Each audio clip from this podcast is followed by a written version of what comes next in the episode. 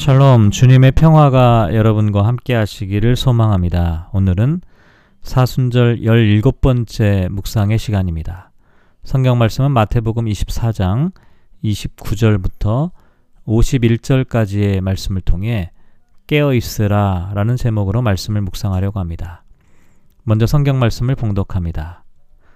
그날 환란 후에 즉시 해가 어두워지며 달이 빛을 내지 아니하며 별들이 하늘에서 떨어지며 하늘의 권능들이 흔들리리라.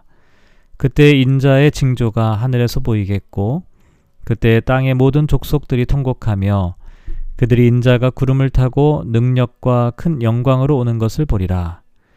그가 큰 나팔 소리와 함께 천사들을 보내리니 그들이 그의 택하신 자들을 하늘 이 끝에서 저 끝까지 사방에서 모으리라. 무화과 나무의 비유를 배우라. 그 가지가 연하여 지고 잎사귀를 내면 여름이 가까운 줄 아나니 이와 같이 너희도 이 모든 일을 보거든 인자가 가까이 곧 문 앞에 이른 줄 알라. 내가 진실로 너희에게 말하노니 이 세대가 지나가기 전에 이 일이 다 일어나리라. 천지는 없어질지언정 내 말은 없어지지 아니하리라. 그러나 그 날과 그 때는 아무도 모르나니 하늘의 천사들도 아들도 모르고 오직 아버지만 아시느니라. 노아의 때와 같이 인자의 임함도 그러하리라. 홍수전에 노아가 방주에 들어가던 날까지 사람들이 먹고 마시고 장가들고 시집가고 있으면서 홍수가 나서 그들을 다 멸하기까지 깨닫지 못하였으니 인자의 임함도 이와 같으리라. 그때 두 사람이 밭에 있음에 한 사람은 데려가고 한 사람은 버려둠을 당할 것이요 두 여자가 맷돌질을 하고 있음에 한 사람은 데려가고 한 사람은 버려둠을 당할 것이니라. 그러므로 깨어 있으라. 어느 날에 너희 주가 임할는지 너희가 알지 못함이니라. 너희도 아는 바니 만일 집주인이 도둑이 어느 시각에 올 줄을 알았더라면 깨어 있어 그 집을 뚫지 못하게 하였으리라. 이러므로 너희도 준비하고 있으라. 생각하지 않은 때에 인자가 오리라. 충성되고 지혜 있는 종이 되어 주인에게 그 집 사람들을 맡아 때를 따라 양식을 나눠줄 자가 누구냐? 주인이 올 때에 그 종이 이렇게 하는 것을 보면 그 종이 복이 있으리로다. 내가 진실로 너희에게 이르노니 주인이 그의 모든 소유를 그에게 맡기리라. 만일 그 악한 종이 마음에 생각하기를 주인이 더디 오리라 하여 동료들을 때리며 술 친구들과 더불어 먹고 마시게 되면 생각하지 않은 날 알지 못하는 시각에 그 종의 주인이 이르러 어미 때리고 외식하는 자가 받는 벌에 처하리니 거기서 슬피 울며 이를 갈리라. 아멘. 오늘은 사순절 17번째 날입니다. 앞서 예수님께서는 가장 큰 종말의 때에 대해 말씀하셨는데요. 특히 거짓 선지자들이 큰 표적과 기사를 보여주더라도 거기에 미혹되지 말라라고 말씀하셨죠. 오늘 본문에는 계속해서 주님의 재림에 대한 말씀이 기록되어 있는데요. 먼저 30절을 보면 그때 인자의 징조가 하늘에서 보이겠고 그때 땅의 모든 족속들이 통곡하며 그들이 인자가 구름을 타고 능력과 큰 영광으로 오는 것을 보게 될 것이다. 라고 말씀하셨습니다. 이것은 주님의 재림이 감추거나 숨길 수 없는 명백한 모습으로 드러나는 사건임을 의미합니다. 또한 29절을 보면 환란 후에 즉시 일어나고 무화과 나무의 가지가 연해지고 잎사귀가 나오면 여름이 가까워지는 것을 아는 것처럼 33절을 보면 이 모든 일을 보거든 인자가 가까이 곧 문 앞에 이른 줄 알라고 말씀하셨습니다.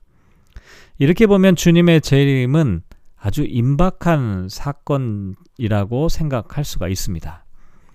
그런데 36절을 보면 조금 결이 다른 말씀이 나와 있는데요. 그러나 그날과 그때는 아무도 모르나니 하늘의 천사들도 아들도 모르고 오직 아버지만 아시느니라 라고 말씀하고 있고요. 또 42절에도 보면 어느 날에 너희 주가 임할는지 너희가 알지 못한다 라고 말씀하고 있고 44절에도 생각하지 않은 때 인자가 오리라고 말씀하셨습니다. 여기 나와 있는 구절들을 보면 그날과 그때는 아무도 모르고 심지어 예수님도 모른다고 말씀하셨죠. 주님의 재림은 한편으로는 매우 임박한 사건이면서 동시에 언제인지 알 수 없는 사건이다. 이렇게 말씀하신 것입니다. 그런데 이렇게 말씀하신 이유는 성도들로 하여금 42절에 나와 있는 것처럼 깨어 있게 하고 또 44절에 보면 종말의 때를 준비할 수 있도록 하기 위해서인데요. 사실 사람들이 깨어 있고 준비하게 하려면 아무것도 모른 채 막연하게 기다리는 것보다 정확한 날짜와 시간을 알려주는 것이 더 나을 수도 있습니다. 예를 들면 몇 년, 몇 월, 며칠 정확하게 언제 주님의 재림이 일어나게 된다라고 하면 많은 사람들이 더 준비를 잘 할 수 있지 않을까요? 그런데 왜 예수님은 그날과 그때는 아무도 모른다 이렇게 말씀하신 것일까요? 또 그러면서도 깨어 있으라 잘 준비하라 라고 말씀하는 것은 어쩌면 모순된 말씀처럼 여겨지기도 합니다. 그런데 예수님께서 그날과 그때를 모른다고 하신 이유는 중요한 것이 그날과 그때만의 모습이 아니기 때문입니다. 다시 말해서 그날 교회에 있었는지 혹은 그날 재, 재수가 좋게 주님이 오셔서 횡재를 했거나 거꾸로 열심히 신앙생활 하다가 그날 결석했는데 하필이면 그날 주님이 오셔서 모든 노력이 헛수고가 되는 것처럼 어떤 특정한 그날 그 시간이 결정적이라고 하는 것이 아니라는 의미입니다. 오히려 그날이 되기까지의 과정이 더 중요한데요. 그래서 굳이 그날이 언제인지를 아무도 모를 뿐만 아니라 굳이 그날을 알기 위해 애를 쓸 필요가 없다고 말씀하신 것입니다. 또한 장소도 크게 중요하지 않은데요. 그날 어디에 있느냐도 상관이 없습니다. 왜냐하면 40절을 보면 그때 두 사람이 밭에 있음에 한 사람은 데려가고 한 사람은 버려둠을 당한다 라고 말씀하셨고 41절에 보면 두 여자가 맷돌질을 하고 있으면 한 사람은 데려가고 한 사람은 버려둠을 당할 것이다 라고 말씀하고 있습니다. 한 사람은 버려둠을 당하고 한 사람은 데려가셨는데 두 사람은 서로 다른 곳에 있지 않았습니다. 예를 들면 한 사람은 성전에 있었기 때문에 데려가셨고 버려진 사람은 밭에 있었던 것이 아니라 한 사람은 기도를 하고, 하고 있었고 다른 사람은 맷돌질을 하고 있었기 때문이 아니라 두 사람은 똑같은 장소에서 똑같은 하고, 일을 하고 있었지만 한 사람은 데려가고 다른 사람은 버려둠을 당했다는 것이죠. 이렇게 겉으로 보기에는 두 사람의 모습이 전혀 차이가 없습니다. 그런데도 한 사람은 데려가고 한 사람은 버려둠을 당한 이유는 과연 무엇 때문일까요? 그 이유는 조금 전에 말씀드린 것처럼 42절에 있는 것처럼 깨어 있으라 44절에 준비하고 있으라 라고 하는 말씀과 관계가 있습니다. 두 사람이 겉보기에는 똑같아 보이지만 한 사람은 깨어 있었고 다른 한 사람은 깨어 있지 않았기 때문입니다. 한 사람은 준비를 하고 있었고 다른 한 사람은 준비를 하지 못하고 있었습니다. 그래서 한 사람은 데려가고 다른 사람은 버려둠을 당한 것이죠. 그런데 깨어있고 준비하고 있다는 말의 의미는 과연 무엇일까요? 로마서 13장 11절 말씀에 보면 너희가 이 시기를 알거니와 자다가 깰 때가 벌써 되었다 라고 말합니다. 여기서 이 시기라고 하는 말은 카이로스라고 하는 단어인데요. 성경에서 카이로스는 대부분 주님의 재림과 구원의 결정적인 시간을 의미합니다. 그런데 이 시기는 마태복음에서 말하는 그날과 그때와 같은 의미라고 할 수가 있는데 문제는 사도 바울은 성도들에게 그 시간을 이미 알고 있지 않느냐라고 말하고 있다는 사실입니다. 마태복음의 표현과 로마서가 서로 상충되는 것처럼 보이는데 왜냐하면 이 시간이라고 하는 개념이 두 가지 개념이 있기 때문인데요. 하나는 카이로스의 시간이 있고 다른 하나는 크로노스의 시간이 있습니다. 크로노스의 시간은 질량적인 시간입니다. 1분 1초처럼 양으로 정량화된 시간, 측량할 수 있는 시간이죠.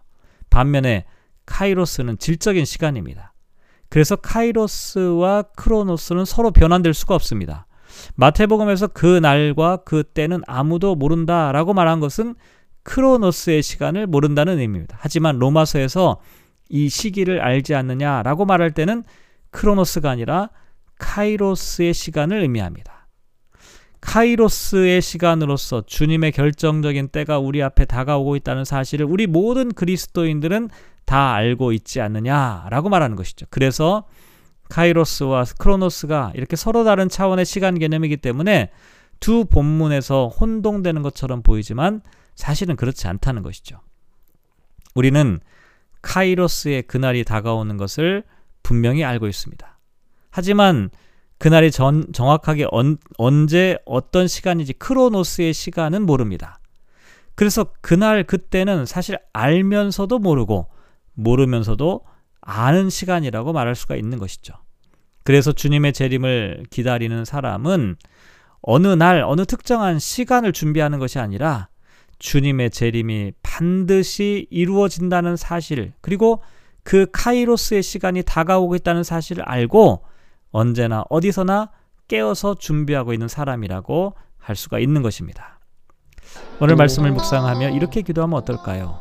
주님의 재림의 때가 멀지 않다는 사실을 알게 하소서. 깨어서 주님을 기다리는 사람이 되게 하소서. 충성되고 지혜 있는 종으로 살아가게 하소서. 사랑하는 성도 여러분, 오늘도 사순절의 여정을 보냅니다. 깨어 있어라, 준비하라 라고 말씀합니다. 우리는 날마다 하루하루의 삶을 주님의 재림이 오시는 것처럼 살아가야 합니다. 주님의 재림을 하루하루 기억하며 주님을 만나는 삶으로 살아가는 것이 깨어 있는 사람의 삶입니다. 저와 여러분이 일상의 삶 가운데서 날마다 주님의 재림을 기대하고 기억하고 깨어 있는 삶을 살아가시기를 주님의 이름으로 축복합니다.